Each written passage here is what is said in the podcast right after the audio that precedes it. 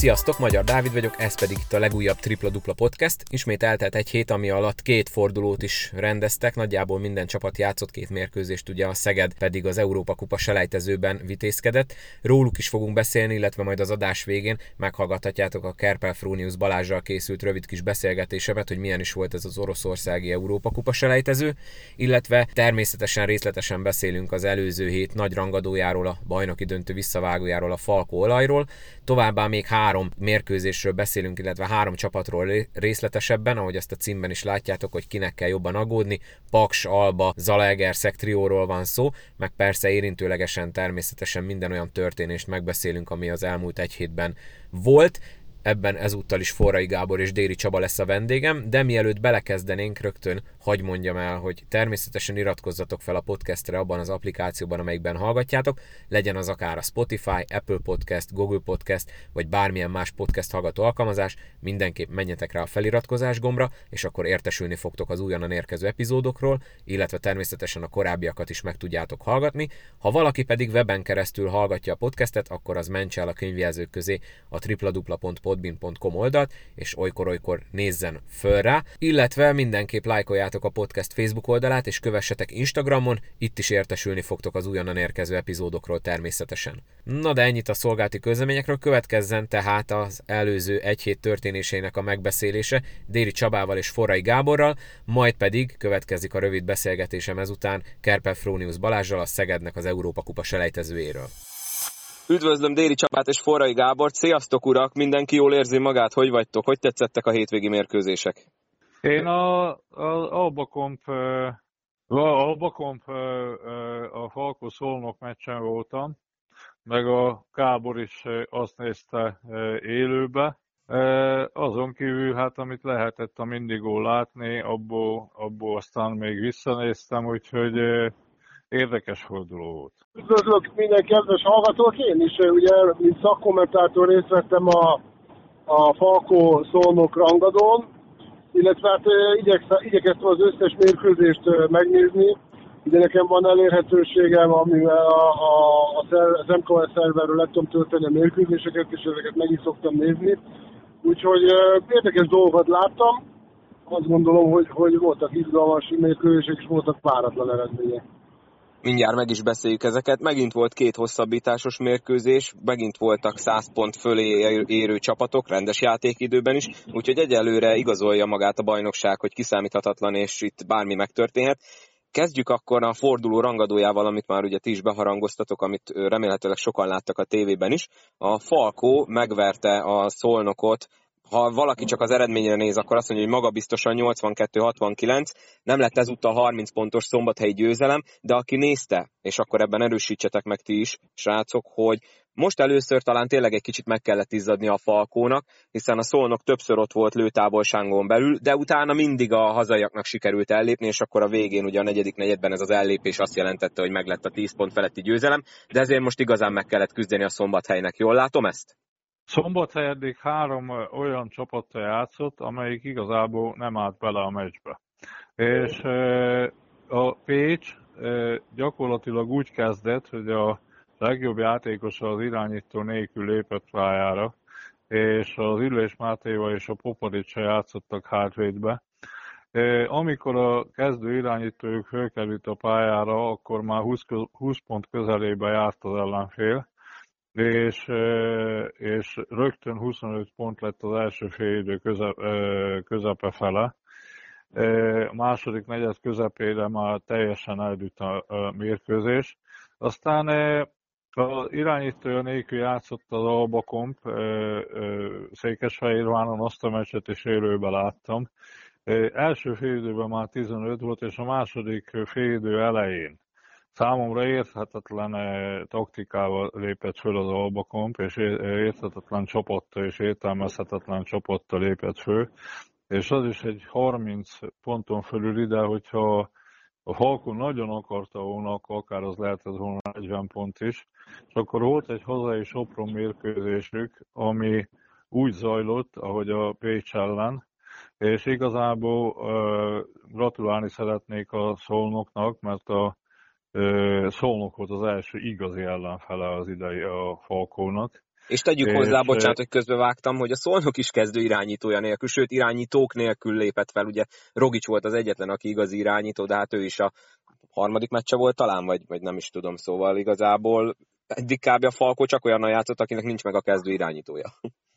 Igen, és a óriási veszteség a Pongomát és a Solano, a Szolnoknak nagyon nagy veszteség, nagyon nehéz irányító poszton, kell 6-8 meccs, mire valaki elkapja a, a csapatnak a ritmusát.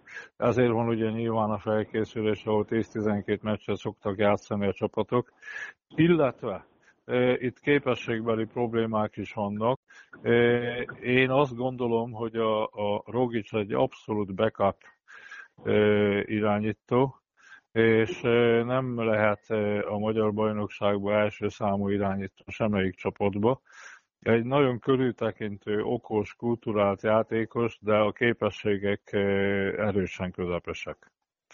Úgyhogy a szolnok hátrányba volt, illetve a szolnoknál azt kell nézni, hogy amíg a Falkó egy abszolút kérlet, hosszú évek alatt kérlet csapat, a Szolnok igazából egy évet dolgozott együtt, a Falkó meg most már negyedik szezon ugyanebbe a szisztémába.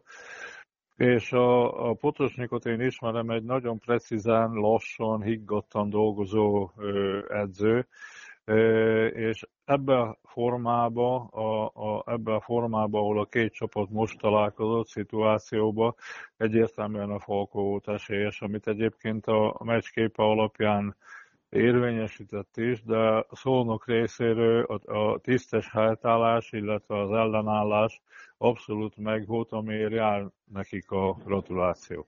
A másik, hogy a Falkó nem volt igazán éles, tehát a távoli dobásaik nem sikerültek úgy, aztán a büntetőzésük sem sikerült úgy, tehát itt egy komolyabb fölény volt egyébként a Falkó részéről, de a befejezések hiányoztak. Na, én most már sokat beszéltem, én kíváncsi vagyok a, a Gábor véleményére. Kommentátorálásból hogy tűnt ez, a, amiket Csaba elmondott?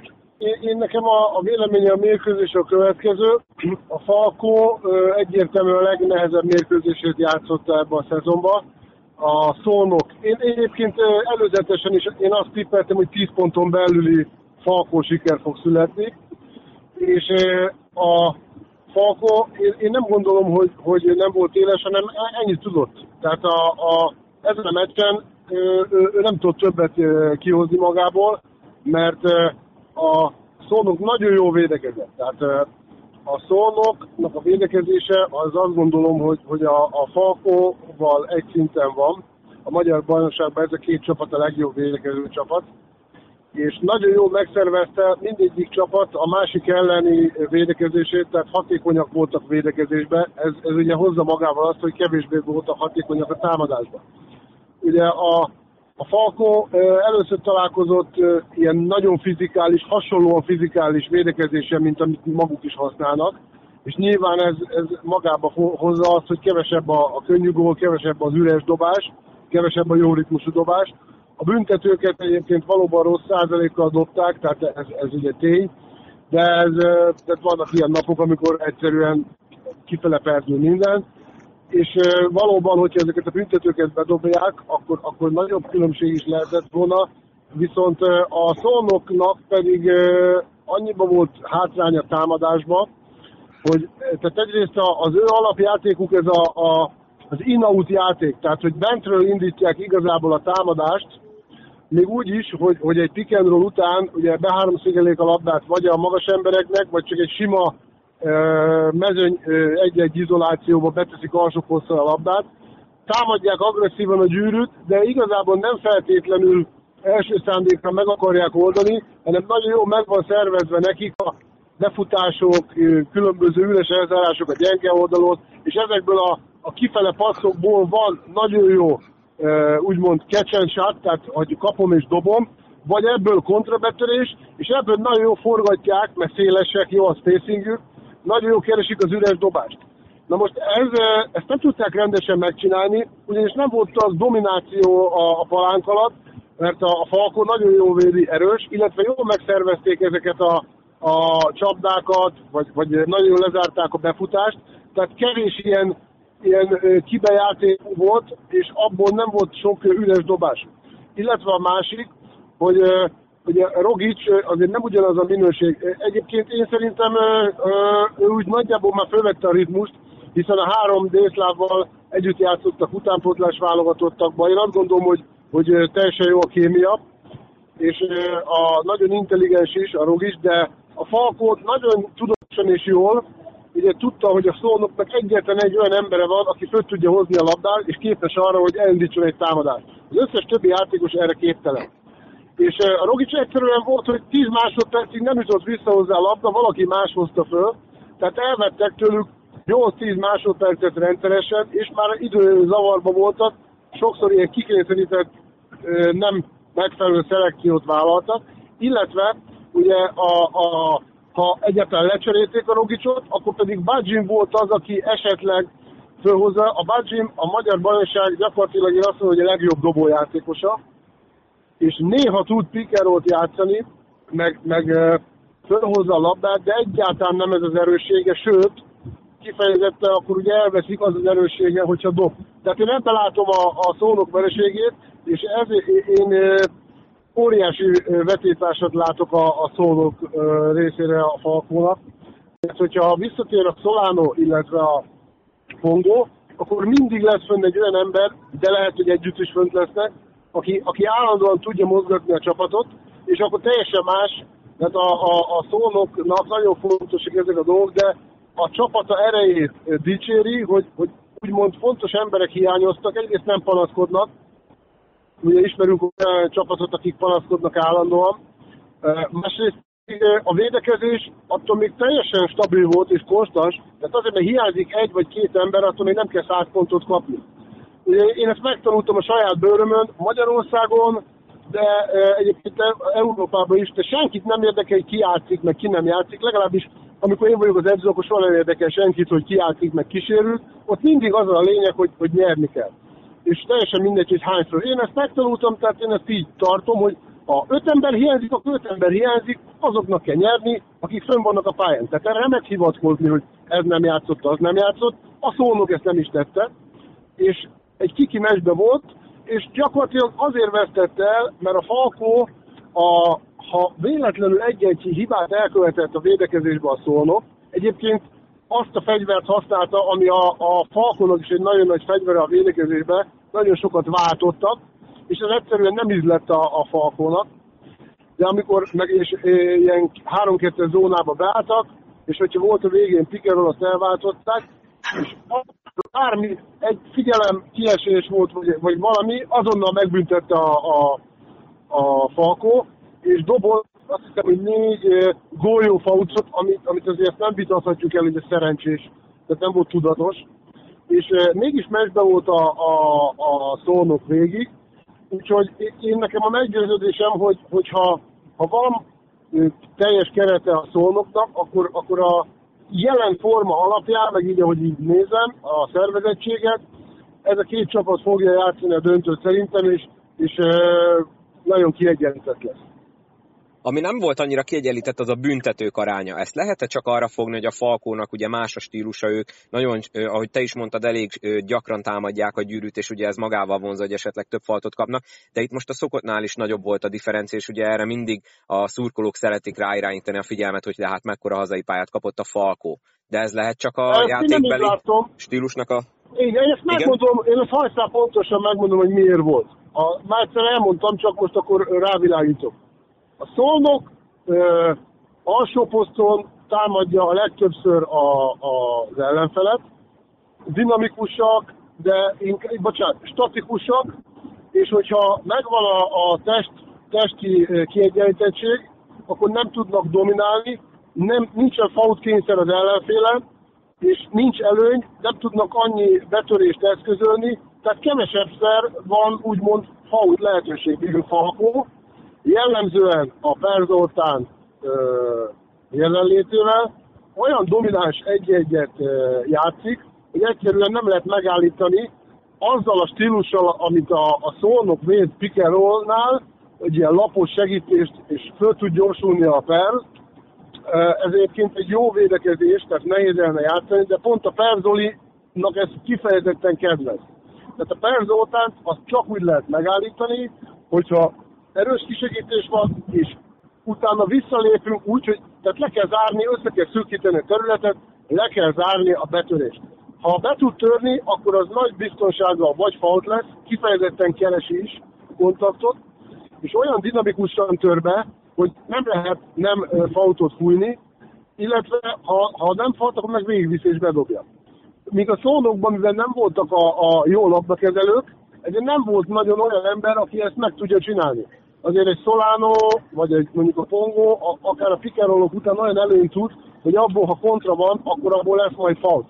Tehát ezen a meccsen, most ugye nyilván mindig vannak tévedések egyébként, én ezt nem mondom, és lehet, hogy a kritikus pillanatokban esetleg a hazainak a javára, ugye ez benne van a, a sportban, de, de nem mondanám, hogy ez tendenciózus volt, hanem inkább emiatt látom azt, hogy, hogy a, a falkó kicsit ilyen, ilyen mobilisabban, sokkal dinamikusabban támadták a gyűrűt, agresszívabban, míg a, az olaj egy kicsit statikusan, de ugye érthető okok miatt. Csaba, te is így látod a, a dolgokat? Abszolút, abszolút, ehhez nincs is mit hozzátennem. A Falkonak a stílusából adódóan, tehát nagyon-nagyon sok kreatív játékosa van, és egyértelműen következik, hogy sok szabálytalanságot harcolnak ki, és, és nagyon-nagyon magas szintű játékvezetés volt. Tehát nem nagyon lehet vitatkozni az ítéletekkel. Akkor összegezve, és akkor lezárjuk ezt a mérkőzést, tehát összegezve a Falkó megérdemelten nyert, de a Szolnok sem lehet szomorú, sőt, igazából rájuk nézve ez az eredmény inkább erőt adhat a folytatásra, hogy fontos hiányzók tudatában, tehát fontos hiányzókkal is ilyen szoros mérkőzést tudtak játszani, ráadásul idegenben a bajnoknál. Egyetértek. Jó, akkor menjünk tovább. A többi meccsről van most nekem egy olyan kérdésem, hogy melyik csapatnak kell jobban aggódnia, és akkor beszéljünk ezekről a mérkőzésekről. Kinek kell tehát jobban félnie, vagy a szurkolóknak mennyire kell aggódni? Igaz, hogy még csak három forduló telt el, de azért már látjuk, hogy mik történnek, meg hogy játszanak bizonyos csapatok. Kinek kell jobban aggódnia? Kell aggódnia a Paksnak, akik ugye kb. egy megnyert mérkőzést veszítettek el Sopronba hosszabbítás után, Kell-e aggódnia az alegerszegi szurkolóknak, ugye ezt az előző adásban beszéltük is, hogy ott szerintetek nagyon nagy problémák vannak, és hát sikerült kikapniuk Kecskeméten. Az eredmény az ugyancsak egy három pontos vereséget mutat, de igazából végig a Kecskemét vezetett, illetve az Alba Fehérvár a harmadik csapat, akinek mennyire kell aggódnia, hogy nagyon simán kaptak ki a Debrecentől, megint egy nagyon sima vereség, a vége csak ugye 15 pont lett, de, de hát ott is már kb. az első fél időben eldőlt, és így ezzel a Deaca másik százszázalékos csapat a, a Szombathely mellett. Na melyik őjüknek kell szerintetek jobban aggódni? Akkor én ezt kezdeném a sorrendben, ahogy kérdezted. E, és szerintem én azt javaslom, hogy szépen cseréljünk majd csapatonként. Tehát Rendben. itt kezdjük az aséval. Az asénak ugye rendkívül kedvező sorsolása volt, hazai pályán játszott az Albával, hazai pályán játszott a Szolnokkal, és itt jön elő a fő problémájuk, hogy az nem igazán hazai pálya. Ugyanis ö, ö, átjárnak Szexádra, az ő ö, sportcsarnokuk nem áll rendelkezésre, és Szexádon van egy euroligás női csapat, nyilván ő hozzájuk kell alkalmazkodni az edzésbe, és az mindig nagyon nagy hátrány. Na most az első meccsen hosszabbításba kaptak ki az Albakomtól otthon, az egy érzékeny vereség volt a, a számukra. Utána kikaptak otthon a szolnoktól, ahol nem volt semmilyen esélyük, tehát végig a szolnok irányította, és most kikaptak megint csak ugye hosszabbításba Sopronba. Érdekes szituáció ez, e, és most jön nekik, jön nekik folyamatosan jönnek a rangadóik, ugye e, otthon a Körmende, aztán mennek Kapozsárra, aztán megy hozzájuk az ETE, aztán mennek Oroszlányba, e, megy hozzájuk a Szeged, itt van előttem a sorsolás, KTE-hez mennek, és utána van egy nagyon nehéz meccsük itt a Falkónál, ami szinte lehetetlen, de minden meccsüket, a következő hat meccsüket gyakorlatilag rangadót játszanak, és mind nyerhetnek. Na most én nem látok nagy problémát náluk, ugye ott a koncepcióval volt gond, mert ugye Megegyeztek, ha jól tudom, egy edzővel, aki nem jött el azért, mert csak három légióst enge- akartak engedélyezni neki. Utána az lett, hogy négy légiós, aztán most már öt légiósuk van, és szerintem még nem végleges a, a, a légiós állományuk. Én három légiósokat nagyon jónak tartom, ezt a Gyukánovicsot, aztán a Ken az irányítót, és azt a Bruzoját, a horvát játékosokat. A Melvinne vannak kételjeim, meg a horvát játékosra és a horvát magas emberükkel is annak kételjeim, tehát még ezt én nem tartom egy végleges keretnek, és én azt gondolom, hogy jó magyar játékosaik vannak. A fiataloknak, az U23-asoknak nem vagyok biztos a képességeibe, de a a, a Kovács, illetve az Eilingsfeld, és én még a Kisraut is ide sorolom már, ők, ütő, ők használható komoly játékosok, illetve az Eilingsfeld az ugye klasszis játékos a magyar mezőnyben.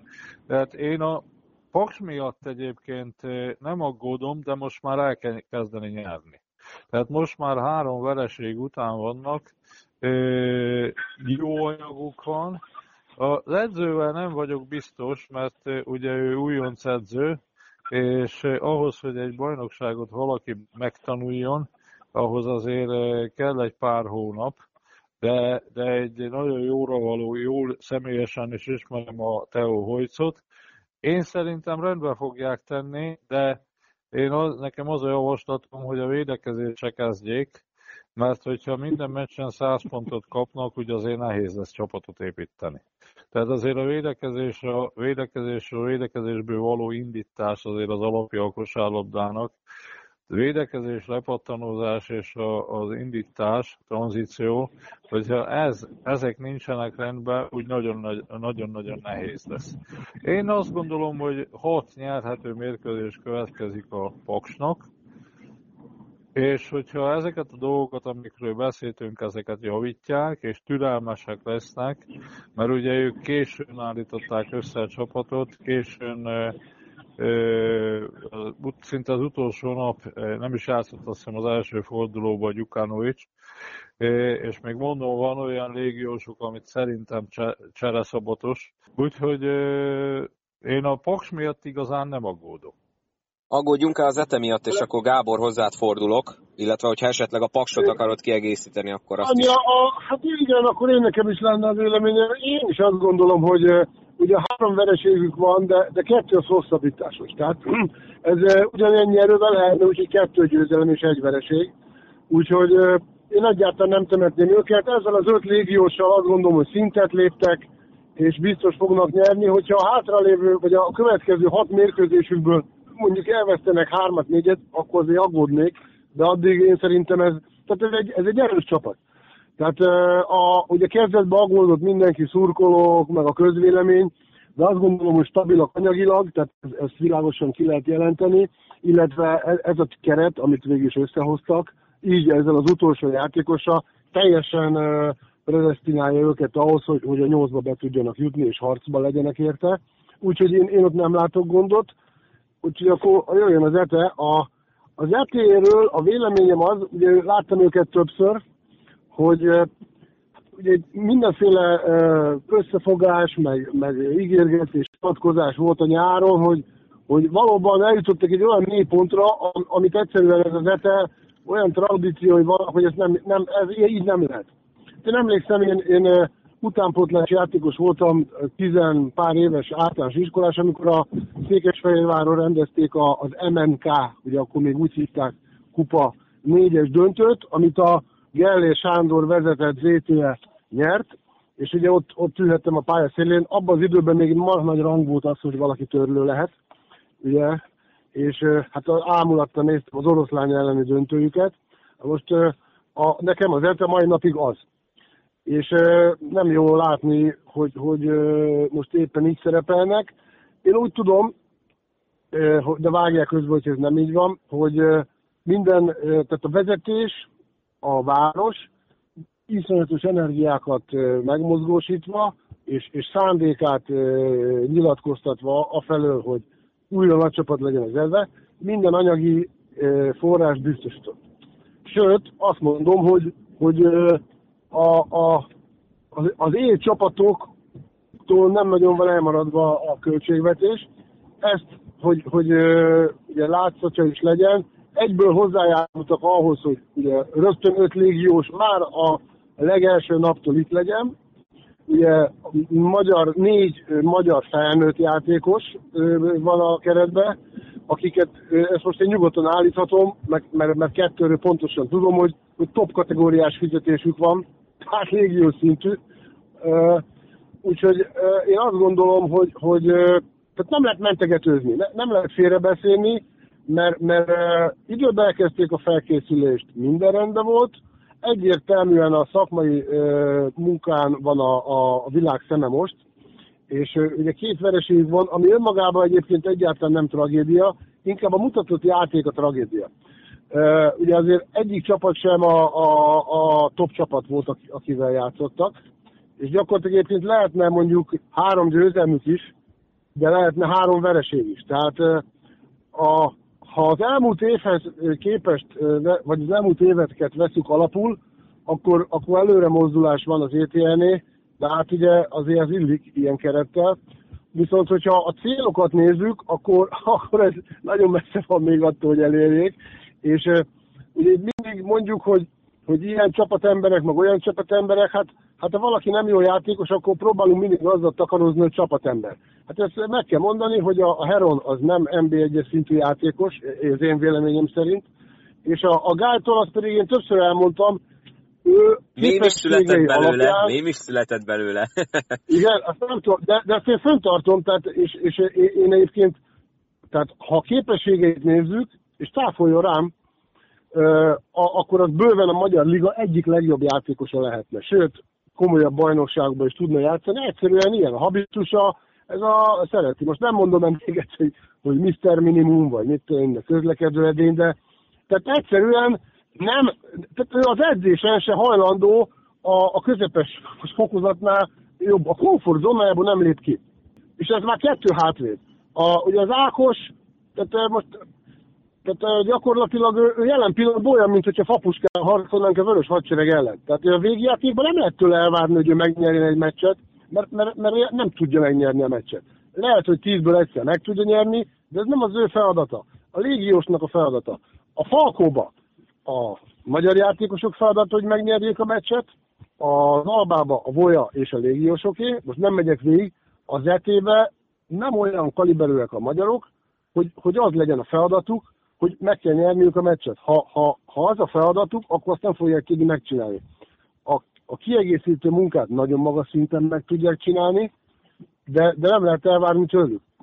És, és nekem ilyet nem mondja senki, hogy nem lehet rádobni. Miért nem lehetne rádobni? Hát rá lehet dobni, olyan nincs olyan edző, aki megtiltja, hogy ne dobjon rá. Csak, csak hát, hogyha valaki nem tudja bedobni, az majd megint egy másik kérdés. És uh, itt érzem a, a, a karcsúnak az éjjel, hogy uh, egyszerűen nincs megfelelő minőség a csapatban, illetve hát őszintén mondom, hogy, hogy a végjátékokat meg azt hittem, amikor egy utólag visszanéztem, hogy hogy mondom, én már negyedik negyedre pörgettem, de még biztos csak a harmadikban vagyunk, hogy tehát ilyen szerkezetben azért fölállni, az is ilyen hazárdírozás. Vagy mondjuk, hogyha a fölkészülés közepén járunk, akkor megnézem, hogy egy ilyen téthelyzetben mit tudnak a játékosok. Tehát azért ezt már kéne tudni, hogy, hogy ki mit tud, meg hogy milyen rotációban mire képesek a, a, a játékosok együtt, meg a csapat. Tehát azért nem kell csodálkozni, hogy, és a KPE utóbbi meccsen is van egy olyan jó csapat, hogy ő azt a pár percet, amíg a, a kritikus pillanatokban két magyar játékos, meg mit milyen szerkezetben voltak fönn együtt, hát persze, hogy ellépett 9-10 0 És utána onnan visszajönni azért az, az betyáros, és vissza is tudott jönni, mert a végül ugye bedobtak egy ilyen bravúr 3 plusz 1-es kosarat, na de hát, hogyha nincs az a 9-0, akkor másképpen néz ki. Ugyanezt láttam a, a körmend ellen is, és hát a kapusár ellen is. Hát legyünk őszinték, hogy Ugye a tízes rotációt lehet csinálni annál csapatnál, ahol tíz egyforma játékos van. Ahol nincs tíz egyforma játékos, ott is lehet, csak akkor vereség lesz a, a, a végeredmény. Hát ezen nem kell úgymond meglepődni. Én, Egyébként... Tehát én ebben látom, a, a, ilyen kacsvasz van. Tehát én azt látom, hogy, hogy az elképzelés az jó, hogy mint a falaszter, hogy itt mindenki egyforma, meg ilyen szuper, meg olyan futer, szuper, de, de nem, nem, nem tudsz nyerni. Tehát ezt be kell látni. Egyszer már említettem a Bálint Józsefet, a Jampi bácsit, azt mondta, hogy ha nem keresel olyan játékost, aki megnyeri a mérkőzést, akkor én keresek egy olyan edzőt, aki keres egy olyan játékost. Mert dolgozhatsz te napi 10 órát is, de akkor se így mondta, hogy rullat fogják elnevezni a sportcsarnokot, mert tehát ez ilyen játékosokat tudsz nyerni. Tehát ha nincs minőség, akkor nem lehet nyerni. Ti mindketten ilyen-olyan módon közel álltok az Alegerszekhez. Ugye említettétek itt, hogy a légiósok szerintetek nem mindegyik üti meg a mércét, hogy meg hogy várjátok, hogy esetleg csere legyen. Viszont ott ugye egy olyan edző van Teó Csizmis személyében, aki már bizonyított a magyar bajnokságba, tehát neki nem hiszem, hogy ez probléma lehet. Viszont lehet-e az probléma, és ez most természetesen csak spekuláció az én részemről, hogy ugye ott a vezetőség részéről Zalaegerszegen van egy ilyen elhatározás, hogy akkor a magyar fiatalokat is felépítik, meg beépítik. Tehát lehet-e, hogy esetleg ez a probléma, hogy úgymond fentről jön egy ilyen elvárás, vagy egy megfogalmazás, hogy játszani hogy a, Bocsánat, hogy közbevágok a szabadba, ilyen nincsen, hiszen a szakmai vezető az nem ugyanaz, mint a klubnak a gazdasági vezetője, meg az elnökség. És a szakmai vezetés, a Puskás Artur és a Teo Csizmics szabad kezet kapnak. Tehát olyan, ne gondolja senki, hogy a Stárics, vagy a nem tudom, a, a polgármester úr, vagy bárki lemegy oda a pályaszéret, megmondja, hogy már pedig ezeknek játszani kell. Tehát ő, ő, ő, ők ebben nem szólnak bele. Értelek, viszont pont az Artura podcastben, pont az Artura podcastben elmondta, hogy ugye ez egy kimondott cél az ő részükről, hogy ugye a jövőt is építik, és hogy ez egy ugye több éves projekt, tehát igazából akkor ezek szerint nem hallgattak meg az Arturral készült beszélgetést. De hallgattam, és nagyon sok dologban egyet értettem vele, viszont van, meg nem értettem vele egyet, mert tehát a, a kommunikációk azok, azok akkor elmennek egymás mellett, mert itt arról volt szó, hogy olyan csapatot akarnak építeni, hogy a szúnyadó gigát fölépítsék. Ugye ez mit jelent? Hogy nem azt mondták, hogy három év múlva fog fölébredni, addig, így, addig csak is simogatják, hanem azt mondták, hogy már a playoff, és az Artur is kimondta végül, hogy ugye a playoff. És, senki nem azt kéri, hogy bajnokok legyenek, hanem te, te azt kérdezted tőlem, hogy hol látok bajt. Én a playoffot nézem, tehát én, én, én, én imádom az etét, mondom, tehát nekem igazából a 21 is páros, tehát most én nem akarok itt a megmondó lenni, kérdeztem, nem mondom a véleményemet. Ha így maradnak, nem fognak bejutni a playoffba. Ezt most én azt gondolom, hogy, hogy mert nem fognak tudni bejutni, mert olyan erős a mezőny, hogy, hogy egyszerűen gyakorlatilag a Nyíregyházán kívül mindenki a playoffba tart. És, most... és a tudomásukra, hogy az Artur azt mondja, hogy, hogy nagyon jó úton járnak, ugye én nem vagyok ott az edzésen, tehát én nem látom, biztos, hogy jó dolgoznak, de egyelőre ugye ez sajnos nem látszik a pályán. Nekem van véleményem, márciusban az, akkor vették fel a Teo Csizmicsel a, a kapcsolatot, és nagyon hamar eldűlt az, hogy ő lesz az edző. Majd utána, valamikor nyár elején a, a Puskás Artúrral egy szerződést kötöttek. Van még ezen kívül a szakmai stábban három edzők, Budapestről hozták a Debrecenit kondícióedzőnek, a, a, a Robi ugye maradt, és a Baki Gergelyt, aki befejezte a játékot, oda tették a stábba még. Ez öt ember a, a szakmába, és egyértelműen Teó Csizmics és Puskás Artúr felelőssége a csapat rosterének a, a, a, a, az összeállítása. Na most, itt ugye látom itt sokszor a kommenteket, hogy itt foglalkoznak a városvezetéssel, meg a Stárics Kornél a fő ellenség sok embernek, ő benne látják a, a problémát. Hát kérem szépen, én állandó vendég vagyok, most szombaton is például megyek mérkőzésre. Ismerem az Alegerszegéket, 40 éve gyakorlatilag mi körmendiek, járunk oda meccsre. A Balajt Zoltán polgármester minden támogatást, és amit egy önkormányzat adhat, az anyagiakon kívül is megadott.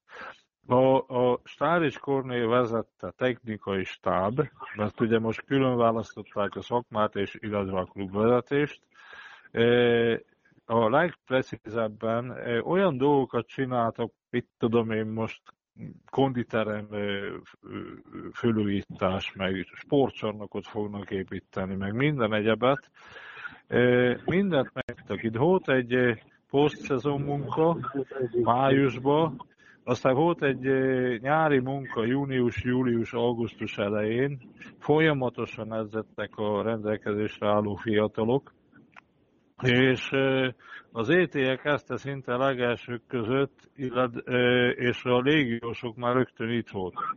Most azzal szemben nem is az eredményesség, mert a kettő, egy, egy-kettő vannak, egy mérkőzést nyertek.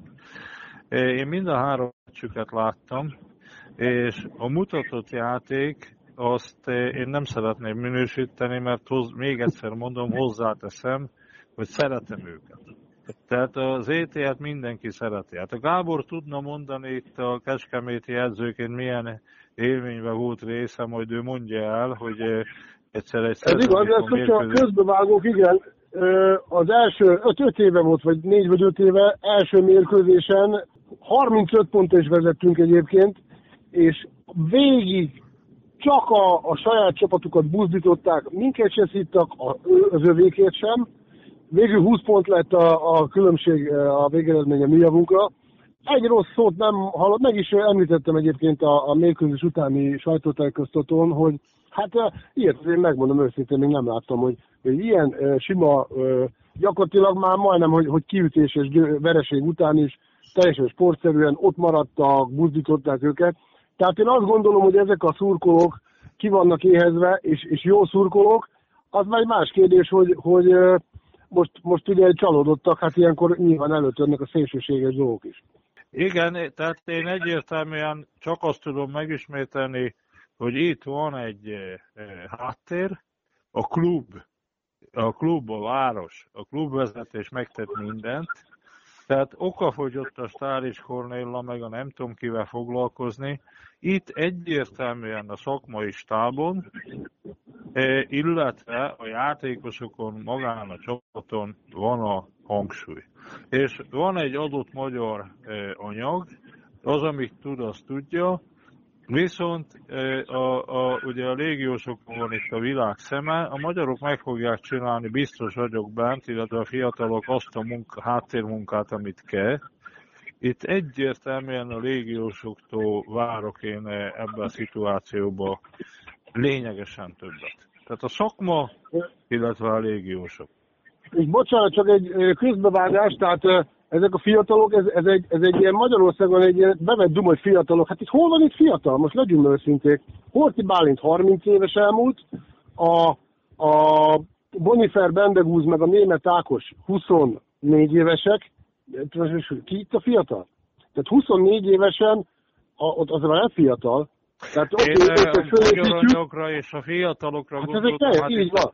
Csutira gondoltam, rosszul mondtam. Na jó, de hát a Csuti, a Csuti, a Csuti U16-os, tehát vagy U18-os őre, őre, tehát az, az felelőtlenség, hogy, hogy ő vele, vele nem lehet nyerni, a jövő embere. Vagy ott van a kis pószer, nem tud elvárni tőle, hogy, hogy nyerjen. Tehát ilyen, ez megint ez a nagy duma, ez a fellengzősködés, hogy a magyar fiatalok. Hát a magyar fiatalok, azok jelen pillanatban ő, ő, ő, tőlük nem várhat el felelős vezető, felelős edző olyat, hogy, hogy a csapatot vigyék a hátukon. Hát az, az, mert azért, mert, mert nem tudják, és nem azért, mert hogy bénák vagy tehetségtelenek, nem igaz, mindegyik korosztályos válogatott, egyszerűen ez, ez, ez, ezt nem lehet elvárni. Tehát ö, azoktól a, a fiúktól Magyarországon kettő olyan fiatal van, aki az U23-as szabályban van, akitől el lehet várni, hogy nyerjen mondjuk meccset, a Somogyi, meg a, a bocsánat, három, a Somogyi, a Lukás Norbi, meg majd a Fazekas Máté a fölépül. Az összes többi fiú nem tud meccset nyerni még, majd később. Na de később meg már nem ugyanaz lesz az edző, meg a vezető, mert nem fognak nyerni. Tehát Magyarországon ilyen nincsen, hogy, hogy itt építkezünk öt évig, mert a nép egyből nekiesik. Egyébként ez nem jó dolog, megjegyzem, mert e, valóban ugye idő kell, de tehát e, akkor, akkor más a, az egész kommunikáció, tehát itt, itt ez a fiatal, ez mindig egy ilyen Jolly Joker, hogy a fiatalok így, meg úgy, de közben akkor viszont le kell szögezni, hogy két évig az, a, az az elvárás, hogy maradjunk benn, felépítjük a fiatalokat. Tehát egyszerre, hogy be is jussunk az ötbe, meg a nyolcba, meg bajnokok is legyünk, meg közben a fiatalokat is építsük be, ez nem működik Magyarországon, de szerintem sehol nem lehet úgy, hogy ö, fiatalok, és azért, mert a, az utánpótlásból úgy jönnek ki, hogy nincsenek erre felkészülve. A fociba, az Ajaxnál lehet, meg egy Szerbiába, vagy Szlovéniában lehet, mert ott föl vannak készítve 12-14 éves kortól, 18 éves korra fizikálisan kész vannak, taktikailag kész vannak, és akkor csiszogatni őket. Mi nálunk e, ezek a gyerekek nincsenek még kész, tehát nem lehet elvárni tőlük, és ez nem a gyerekek hibája egyáltalán. Na most itt a harmadik csapatra én azt javaslom, hogy ugorjunk, lépjünk. Egyetértek, e, szerintem ezt jól megbeszéltük. Az Alba volt itt szó. Igen, igen, hát igen. A Alba Komp ugye hosszabbításban nyert a Szexádon, az a ellen. Az egy szép eredmény. Aztán utána 32 pontra, ha jól emlékszem, kikapott otthon a Falkótól, de ott már hiányzott a irányítójuk, és egy idő alatt gyakorlatilag eldűlt a meccs a Deac ellen, és a Deac utána visszavett, az Alba próbálta kozmetikázni a dolgot, tehát egyelőre itt tartanak.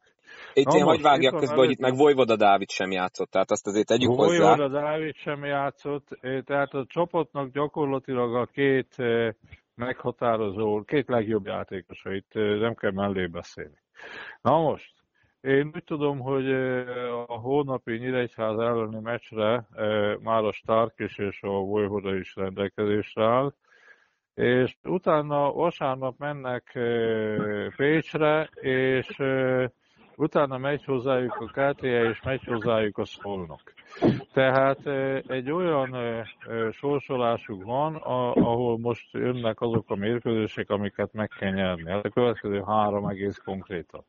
Én, én, és én nem érzem még véglegesnek ezt a csapatot, tehát négy légiósa vannak egyelőre, a négy légiósból sajnos egyre ki kell mondanom, hogy nem üti meg a magyar alcsoport szintjét. Nem szeretek ilyet mondani, higgyék el. Itt a szlovén játékosról, Mulalicsról van szó. És e, ebből az albakomból egyébként akár bajnoki döntős csapatot is ki lehet hozni, de meg kell lépni azokat a változtatásokat, amik, amikre szükség van.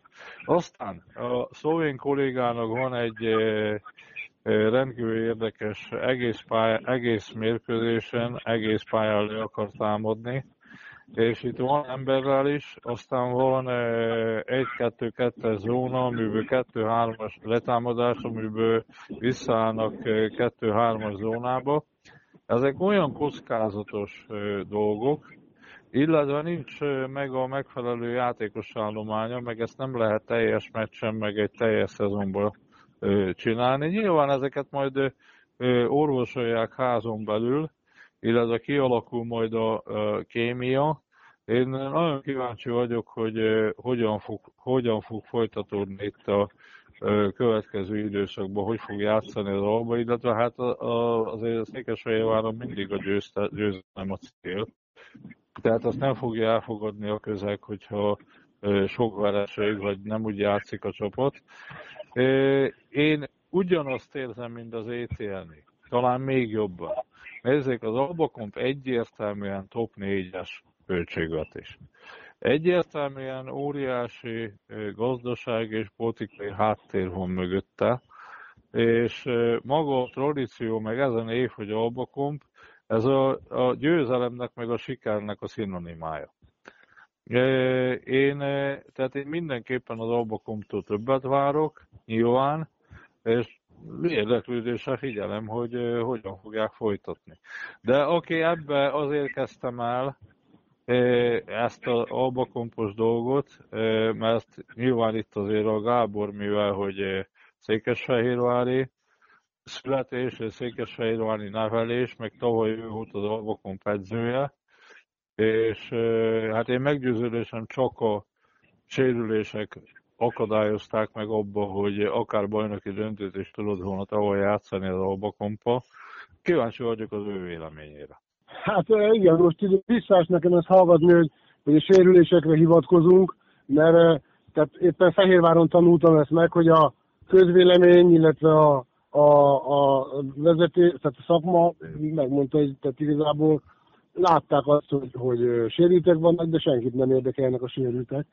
És az alba, az alba. Az, hogyha ha csak három ember áll rendelkezés, akkor három emberrel kell nyerni.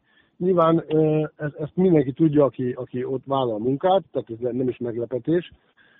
Itt, és nem is itt a, a, az a, én azt gondolom, hogy nem az a fő probléma, hogy ki játszik és ki nem, mert most itt ne legyünk álszentek, annak ellenére, hogy, hogy mindenki azt mondja, hogy nem számít, hogy ki játszik, az a lényeg, hogy nyeri, ez egyáltalán nem így van. Tehát, mint egy edző, ezt el kell ismerni, hogyha fontos emberek hiányoznak, azt nagyon nehéz pótolni, és az abszolút kihatása van a, a mutatott játékra, meg a végeredményre. Tehát most ugye hagyjuk itt ezt a demagóg bullshit dumát, hogy az a legerősebb csapat, aki a pályán van. Igen, igen, e, e, ez a, a közvélemény így van, meg akik mondjuk az emberrel nincsenek szimpátiába, de a reálisan nézzük a dolgokat, igenis, hogy számít, hogy kijátszik. Tehát ez, ez, erről nincs mi. Itt inkább, a, a, ami én azt gondolom, hogy, hogy ha a Fehérváriáknál e, lennék mit vezető, egy klubvezető, vagy bármi, akkor ami aggasztana, akkor az a szemmel látható e, tény, hogy, hogy én nem látom a kémiát egyáltalán a, a csapatba. Tehát nem látom azt, hogy a, elfogadnák azt, amit kell csinálni a játékosoknak illetve tehát nem tudják megcsinálni. Tehát ezt a, a, a szisztémát, amit, amit kéne ezt az egész pályás, egész meccsen letámadást, ezt egyszerűen nem lehet megcsinálni, és ha, ha nincsen mind a 12 ember szimbiózisba, és egy hullámhosszon, és így minden idegszálával odafigyel, csak egy valaki egyszer-egyszer elkésik, vagy, vagy bármi van, azonnal büntet, hát ez a, ez a profi liga ez nem az utánpótlás, hogy, hogy itt van sanszunk.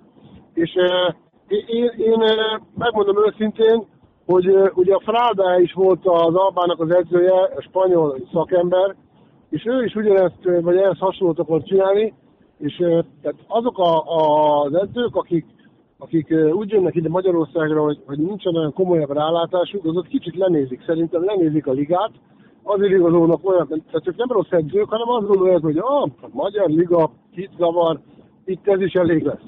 És e, ilyenek nem lesznek elegek, mint a Mulalic, meg, meg ezek a dolgok, tehát itt ez a magyar bajnokság ez sokkal erősebb, mint amennyire a, a külföldi menedzserek, illetve a külföldi e, szakvélemény gondolja. Miután eltöltenek itt egy vagy több szezont, mindenki ezt elmondja, hogy hát ö, ö, meglepődött, hogy, hogy milyen kiegyenlített a mezőny, milyen erős a bajnokság. Nyilván most nem mondom, hogy egy topliga, de abszolút fölött áll annak, amit így kéz legyintése el lehet intézni. Tehát egy szlovák liga, az köszönő viszonyban nincsen a, a miénkkel.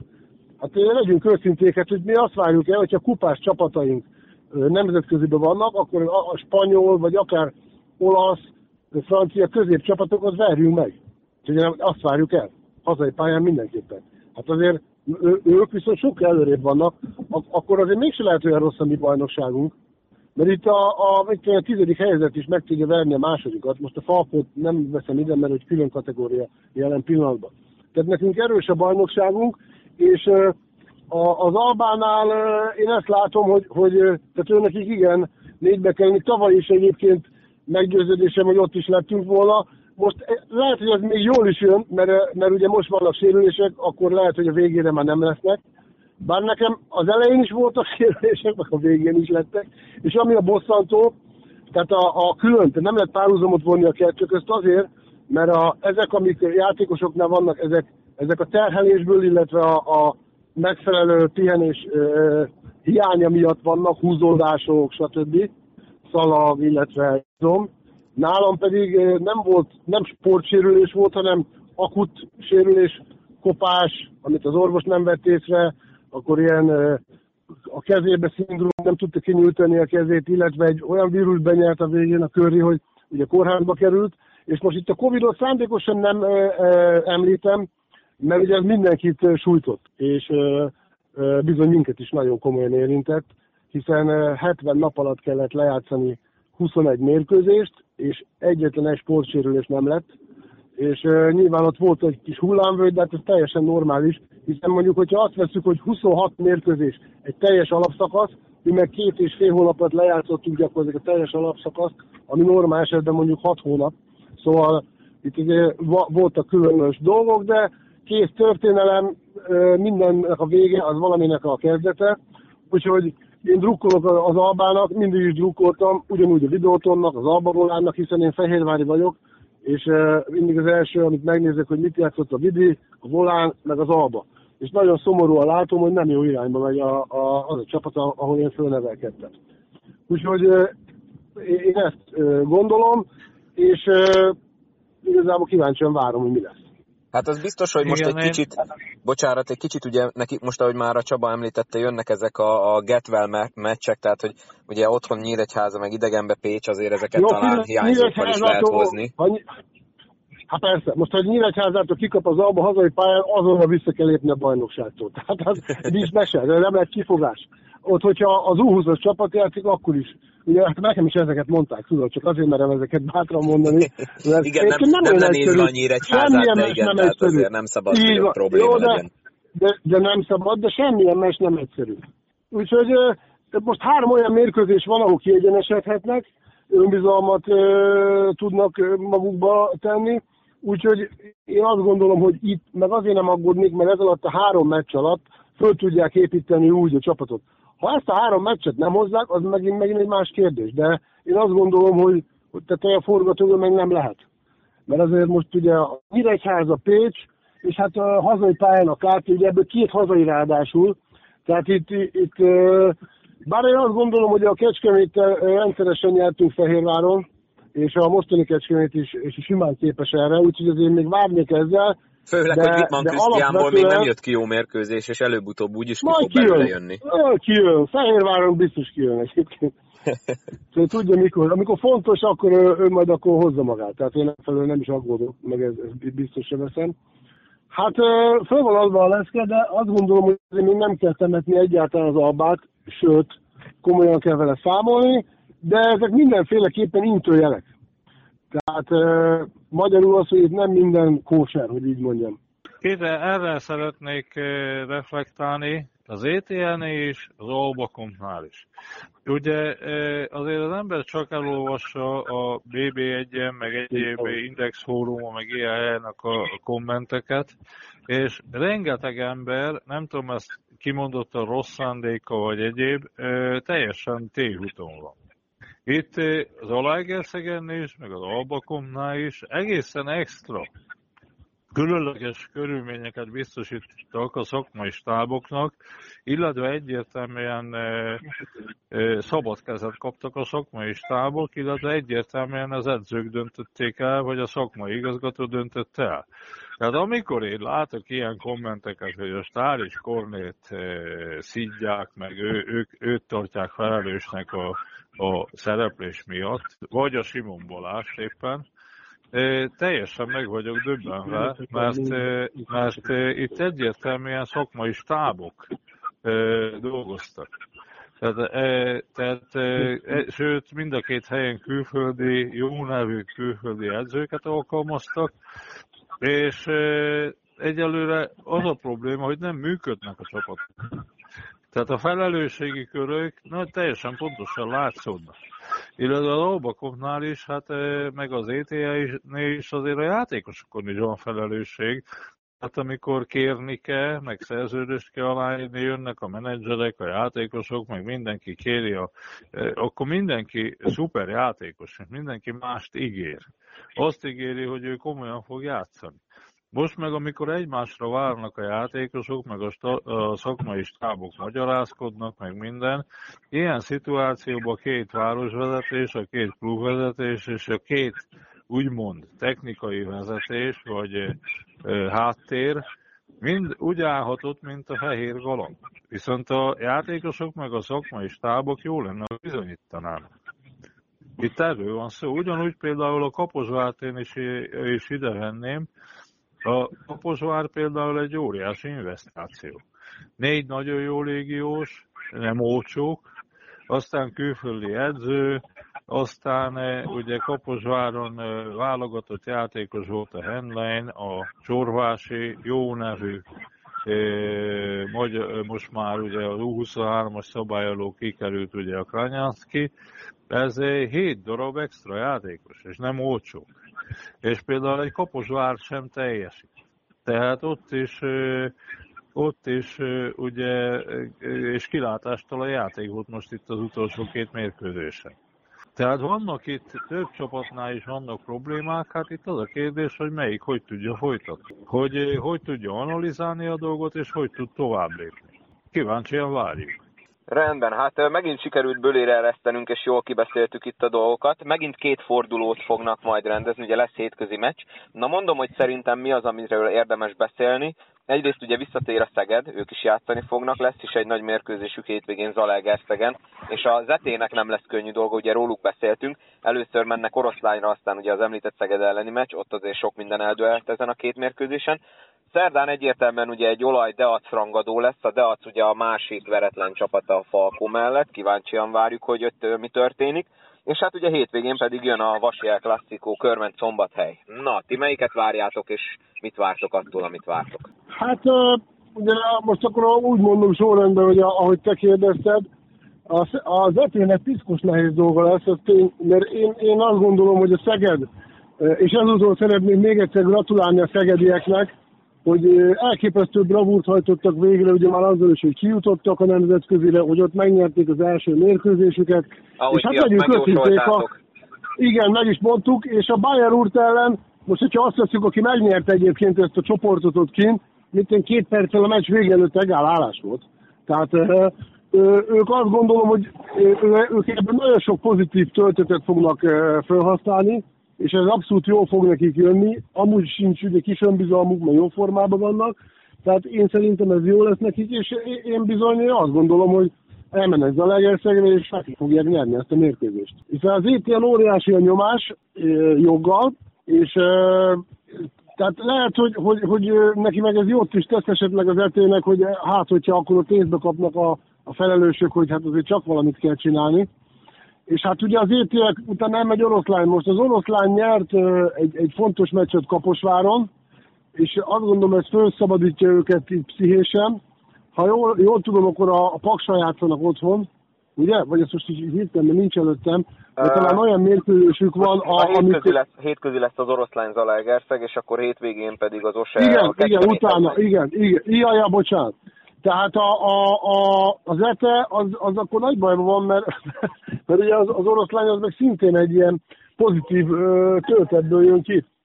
És ö, hát én azt gondolom, hogy oroszlányban nyerni, az kutya nehéz dolog, még akár egy top csapatnak is, hát ugye emlékezhetünk, hogy akár egy falkot is az elcsíptek az elmúlt években. Nagyon jó a közönségük, hosszú a padja az ET, vagy a, az oroszlánynak. Most ebben a szezonban megint vannak rutinos jó játékosaik, én azt gondolom, hogy, hogy nem az ETA az esélyes. Meg hát hazai pályán az ETA lenne az esélyes, de ott én szerintem a Szeged, Szeged megveri őket, úgyhogy lehet ez egyből két vereség, az, az, azért az, az, az azt gondolom, hogy, hogy mindenképpen figyelmeztető. Ki volt a következő kettő? Hát akkor beszéljünk az olajdeacról. Ugye az lesz most a nagy rangadó a, a, a hétközi fordulóban. Olajdeac, én azt gondolom, hogy a Deacnak most lesz az első olyan mérkőzése, ami úgy, úgynevezetten komoly tehát ahol, ahol egy, egy jól fölkészített komoly csapat ellen fognak játszani. Itt viszont én egyértelműen a, az olajt érzem esélyesnek. Nem lesz könnyű meccs, én szerintem megint egy szoros meccs lesz, hiszen azért Deac is egy, egy acélos csapat, de itt, itt fog elválni az a, a kérdés a számomra, hogy a Deac fot, tudja folytatni azt a, a, az utat, szerint ugye bajnok vagy dobogóesélyes csapattá érik idén, mert ez az első olyan rangadó, és hogyha esetleg tudna nyerni, akkor egyértelmű, hogy, de hogyha tisztes helytállás az is, ha, ha sima mérkőzés, akkor azért az, az kérdéseket fölvet, de én azt gondolom, hogy az olaj ö, nyerni fog, de nem ö, lesz ez egy sétagalop. De bármennyi, ö, tehát én nekem meggyőződésem, hogy hazai pályán egyértelműen az olaj Hát az olajnak, amíg nincsen meg a két irányító, addig egyik ilyen rangadó se lesz sétagalop, az biztos. Igen, de akkor is, tehát irányító nélkül is. Nagyon szervezettek, stabil a védekezési, tehát van nekik egy olyan, ami konstans, amire lehet építeni. Csaba, hozzád fordulok, hétvégén Körment, Falkó. Hát e, e, itt e, akármilyen állapotban, illetve akármilyen e, szituációban van bármelyik csapat, itt bármi megtörténhet. Itt sokan azt gondolják, hogy a Falkó nagyon stabilan fog nyerni körmenden. én teljesen 50-50 százalékra adnám. Nekem úgy fog kinézni a hétvégén, hogy először szépen megnézem a körment falkót, aztán szépen helyszínen a, átmegyek Zalaegerszegre, és Zalaegerszegen ugye a, a, az ETL e, Szegedet, úgyhogy e, izgalmas lesz. E, én azért szentségtörés követek el most, mert ugye én itt a Falkot tartom egyértelműen a, a, a magyar bajnokság, meg a kupa egyértelmű esélyesének. Minden jogga. És uh, ugye én most uh, voltam mind a két csapatnál játékos, uh, vezetőedző, sőt az egyik helyen szakmai igazgató is. Éppen most Falkónál dolgozom, utánpótlásban egyéni képzéseket tartok, és én azt mondom most, hogy a, a Falkónak a, a legjobb tudására van szükség, hogy a körmendet legyőzze. A körmendet is nagyon erős csapatnak tartom, és nem merek állást foglalni igazából. Tehát nem merek igazából ö, véleményt mondani, egy olyan kotlanszerű pályahon körmenden, illetve amikor a falkos szurkolók is nagy számba érkeznek, és a körmendiek is betöltik a pálya környékét, az egyik legjobb hangulatú meccs, ha nem a legjobb hangulatú mérkőzés, és hát itt bármi előfordulhat, ez egy napi forma. Nyilván a Falkos sorozatban játszott eddig a meccseket, Szerdán nagyon komoly meccset játszik a Aekatén ellen, Hát ha már ezt így behoztad, akkor, akkor ugorjunk egy kicsit a BL-re, mert uh, mire lehet elég a Falkónak a jelen formája, meg az a játék, amit játszanak, ugye? Ráadásul most változott a BL is, nem nyolc csapatos csoport van, hanem ugye csak négy, tehát kevesebb meccs. Igaz ugyan, hogy a harmadik hely is továbbjutást fog érni a play-inbe, de azért elég veretes ellenfeleket sikerült összeszedni. Ugye itt van nekünk az Alkatén, akivel kezdeni fog most szerdán a Falkót, van a Riga, illetve még a Benetton Treviso, tehát azért bár szerintem ilyen kerettel azért legalább az a harmadik hely elcsíphetőnek kéne, hogy legyen, jól gondolom? Itt a podcast előtt egy öt percet beszélgettem a Gásper Okorna, itt a belvárosba találkoztam vele. Üdvözöltük egymást, kérdeztem az Ajekatént, tehát a szakmai igazgató úr azt mondta, hogy honestly nothing special, tehát, hogy elmondja, hogy semmi különös, not bad, but not so good. Tehát nem rossz, de nem is annyira jó a Laj Katin. Tehát örülök neki, hogy ilyen önbizalom erős csapat az Laj Katin, de én egyértelműen Falko győzelmet várok, és egy győzelem, illetve a Veszligánál pedig jobb csapat a Szombathely egyértelműen. Ott el tudom képzelni, hogy egy Aje Katén elleni győzelem, és a Refliga elleni kettő győzelem, és hazai pályán én esélyesnek tartom a Falkot, hogy megverje az olaszokat. Akár, tehát nem a harmadik hely, hanem én akár az első helyet is elérhetőnek tartom. Nagyon-nagyon szurkolok, illetve örülök neki, hogy minden mérkőzést itt a helyszínen tudjam, tudjam nézni, úgy, ahogy az előző években is tettem. Óriási élmény, meg nagyon-nagyon jó dolog, hogy a válogatott játékosok ilyen szintű nemzetközi terhelésnek vannak kitéve. A hétvégére meg a nem tudom megmondani a hétvégi meccset, mind a két csapatnak szurkolok. Hát nyerjen a jobb, aztán az majd kiderül. Gábor, ha jól tudom, ez is ugye tévés meccs lesz a Vasi rangadó, ráadásul délután ugye háromkor, így is tud Csaba átérni ugye Zalegeszegre. Gondolom megint te leszel a szakkommentátor, te mit vársz ettől a rangadótól? Igen, hát mindenek előtt parás hangulatot, tehát egy felregeteges hangulatot, kosárlabda ünnepet. Hiszen az biztos, hogy a hazai részről teltház lesz. Biztos, hogy a vendégjegyet, amit ugye kap a Falkó pillanatban, a szétkapkodják, tehát a hangulat az garantált. Körben nagyon jó kezdte a bajnokságot, ugye két győzelemmel, ami azt gondolom, hogy megsüvegelendő, ugye rengeteg problémával küzdöttek és hát ez, ez lesz az első, első mérkőzés az új terem, vagy itt az új parkettába, új parkettán. Úgyhogy hát ez az a meccs, ez hasonló, mint a Fradi Újpest, hogy igazából nem lehet uh, reálisan jósolni. ha csak szigorúan a szakmai részét nézem, és a, a játékos kereteket, meg a, hogy ki milyen formában van, akkor nem kérdés, hogy a Falkó az esélyes, de, de hát ez egy körment Falkó. Hát itt azért történtek csodák. Körmentet soha nem lehet leírni, tehát ő halott porakból föltámad. Farkas Sanyi mondta még régen, hogy, hogy ott az Alegerszegen azt tartották, hogy körmendiek mindig mondják, hogy így, meg úgy, de ha a körmendének kinyomod a szemét pénteken, szombatra újra kinő. Tehát őket egyszerűen nem lehet semmilyen uh, fórumon leírni, úgyhogy én azt várom, hogy legyen egy, egy nagyon szoros meccs, mint semleges néző és szakkommentátor, legyen egy nagyon szoros meccs, és az utolsó pillanatban dőljön el, aztán aki a jobb, az majd így megnyeri a mérkőzést. Én egyébként most utólag is bocsánatot kérek, mert végig azt mondtam, hogy már csak a Deata hibátlan a Falkó mellett, de természetesen a Körmend is két Körmend két győzelem, úgyhogy elnézést kérek tőlük. Te mit vársz a BL szerepléstől, és akkor ezzel szerintem zárjuk is le a mai beszélgetésünket. Te is úgy látod, mint Csaba, hogy itt akár az első hely is mert ha nem is elvárás, de reális én, lehet. Figyelj, én, én nem mennék annyira előre, mert nem ismerem annyira a többi csapatot. Hát úgy ismerem, mert megnéztem, de nem láttam őket ugye játszani. De amikor elindul a sorozat, mert, mert tehát mindegyik csapat más a bajnokságában, meg más ezekben a kupákban. Tehát az LKT-ra én azt mondom, hogy a, a Körmend, vagy bocsánat, a, a Falkó véhetően meg fogja nyerni ezt a meccset. Legalábbis én, én azt gondolom, hogy megnyerik. Nagyon jó volt ez a, az utolsó meccs a Szolnok ellen, mert ugye az első pár meccsük az nem igazán készítette őket komoly ellenállásra, és a Szolnok bemutatott egy olyan védekezést, ami nagyban hasonlítani fog esetleg egy nemzetközi szintű védekezéshez, például ugye az Atén.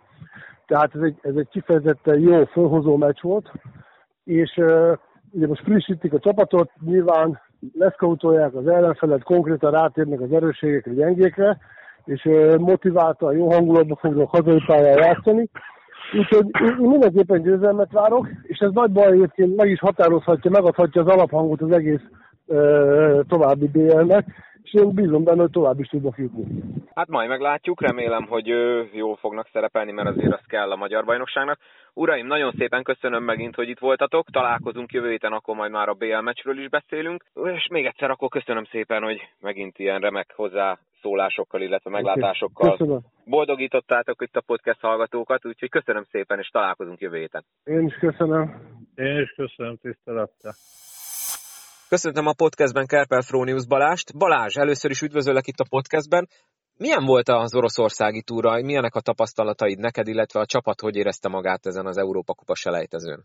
Hát alapvetően jól éreztük magunkat, nyilván nagyon elfáradtunk. Azt hiszem, hogy nem kell szégyenkeznünk azzal kapcsolatban, amit elértünk. Amit kitűztünk célul, az az, hogy a Skopjét mindenképp megverjük, azt azt elértük, és azt hiszem, hogy a második meccsen is, második meccs után is tükörbe tudunk nézni, tehát megszorítottunk egy Bundesliga csapatot, 24 óra alatt két meccset játszottunk. Tehát azt gondolom, hogy, hogy ez abszolút egy tisztes helytállás volt, úgyhogy én nagyon, nagyon pozitívnak értékelem ezt a túrát. Ha ez számít, ezt mi is annak értékeltük, meg előzetesen a, itt a szakértők is azt válták a podcastba, hogy az első meccset ugye megnyeritek a Skopje ellen, a második mérkőzésen a Beirut ellen, akik ugye később meg is nyerték ezt a selejtezőt. Mi volt a nehezebb? Az, hogy ugye kevesebb, mint 24 óra telt el a két mérkőzés között, vagy, vagy az, hogy igazából nem, nem feltétlenül tudtátok, nem tudtatok arra a meccsre készülni, nem tudom, hogy előzetesen melyik meccset elemeztétek ki, melyik ellenfelet elemeztétek ki jobban. Mi volt ott a nagyobb nehézség? Hát én, a, én azért alapvetően a fizikális részt emelném ki. Tehát ez a német csapat egy olyan fizikális kosárlabdát tudott játszani, egy olyan szintű fordulatszámon tudtak pörögni, amit mi így két meccsen nem tudtunk tartani, és azt hiszem, hogy a végjátékban ez ütközött ki, hogy azért nekik egy, egy nagyobb rotációjuk volt, és a, a mi kulcsjátékosaink azért elfáradtak, ők meg akkor dobtak három-négy triplát olyan fontos lélektani pillanatokban, amikor, amikor könnyebben el tudták maguk számára dönteni ezt a, a mérkőzést. Úgyhogy én, én mindenképpen ezt emelném ki inkább a fáradtságot, mint, mint a taktikai készülést. Viszont ugye az elején is nagy hátrányba kerültetek, és onnan vissza tudtatok jönni. Ha jól emlékszem, a negyedik negyed elején még talán egál közeli is volt az állás, vagy lehet, hogy egára is feljöttetek. Igazából az, hogy ugye most először szerepeltetek nemzetközi mérkőzésen, ez mekkora előny volt lélektanilag, vagy mekkora hátrány, hogy nem tudtátok, hogy mire számítsatok, vagy esetleg csúnya szóval fogalmaz, vagy az esélytelen nyugalmával úgy mentetek ki a pályára itt a második mérkőzésen is, hogy ti már elértétek, amit ugye előzetesen kitűztetek, előbb is mondtad, hogy az elsőt meg akartátok nyerni. Ez esetleg így szerepet játszhatott ebben, hogy hogy azért be tudtatok mutatni egy ilyen nagy feltámadást, csak ugye a másodikra meg már nem volt energia. Hát fáradtan kezdtünk nagyon, tehát az összes dobásunk rövid volt, nem értünk oda védekezésben azokra a pozíciókra, ahol oda kellett volna érni. Én azt hiszem, hogy ez nyilván többet akartunk elérni, tehát az embernek azért evés közül megjön az étvágy, úgy voltunk vele, hogy tényleg, amit mondtál is, hogy az esélytelenek nyugalmával látunk ahhoz a meccshez, hogyha véletlen van egy minimális szanszunk is megnyerni ezt a mérkőzést, akkor meg akarjuk. Sajnos ugye nagyon rosszul kezdtünk, nagyon nehezen sikerült felvennünk a meccsnek a ritmusát, de az mindenképp a csapattartása dicséri, hogy, hogy innen is egyfajta ilyen büszkeségből, hogy azért ne kapjunk mi ki ennyivel, mert az első negy az tényleg nagyon rosszul nézett ki. Ez a büszkeség, ez hajtott minket előre, hogy igenis milyen jobbak vagyunk, és hát ahogy mondtad is, a negyedik négy elejére azt hiszem, hogy egy pont volt a, a különbség, ami, ami tényleg egy nagy szó, és a, amit mondtam, hogy, hogy én azt érzem, hogy, hogy ezt a bővebb rotáció döntötte el azt a meccset, tehát én nagyon büszke vagyok mindenkire, hogy így harcolt, aki pályára került. Szerintem minden magyar kosárlabda szurkoló ugyanígy van vele. Most visszacsatlakoztok a magyar bajnokságba, ahol tavaly ugye nagyszerű eredményt értetek el. Első meccsen ugye Szolnokon pont kikaptatok, mielőtt mentetek Oroszországba a selejtezőre. Viszont most, hogy visszacsatlakoztok ebből a két mérkőzésből, szerinted mi az, amit a csapat át tud menteni a magyar bajnokság hátra levő részére, és mik a elvárásaitok magatokkal szemben ezek után? Mindenképp a sebesség. A sebesség meg az a fizikalitás, amivel rá voltunk kényszerítve, hogy a, kinti meccseinket lejátszuk, azt kell tartani a hazai meccseken. Szerintem a Szolnok elleni meccsen is már mutattunk azért ilyen jeleket, hogy, hogy egy jó, pörgős, kemény játékot tudunk játszani, mint tavaly is de, de kint még azt hiszem, hogy a védekezésünk is jobban összeállt, én úgy éreztem, és ezek azok a dolgok, amiket muszáj fenntartanunk, hogy, hogyha ha nagyobb célokat akarunk elérni az idei szezonban is. A tavalyi bronzérem után idén van valami célkitűzés, amit így konkrétan kimondott a csapatvezetés, vagy, vagy ugye mondtad az előbb, hogy evés közben jön meg az étvágy, akkor nyilván innen még feljebb szeretnétek gondolom én lépni.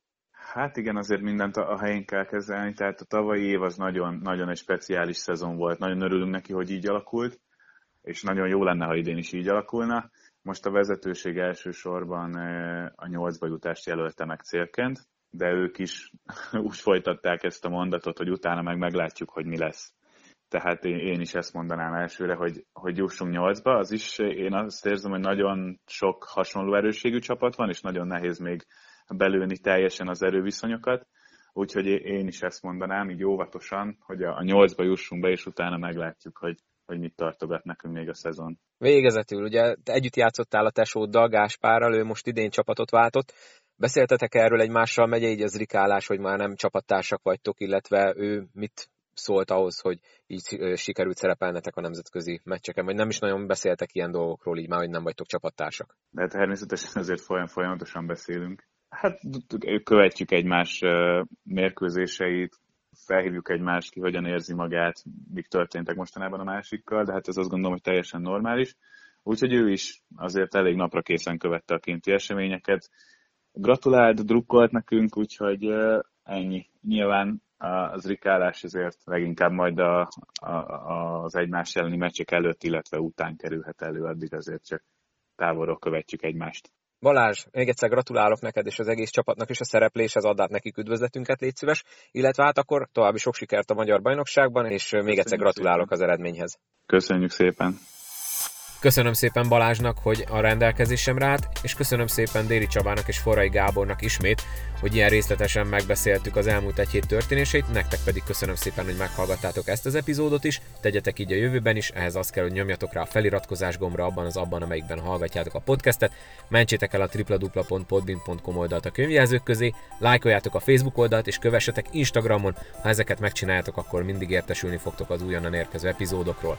Köszönöm szépen még egyszer a figyelmeteket, Találkozunk legközelebb, addig is mindenki vigyázzon magára, sziasztok!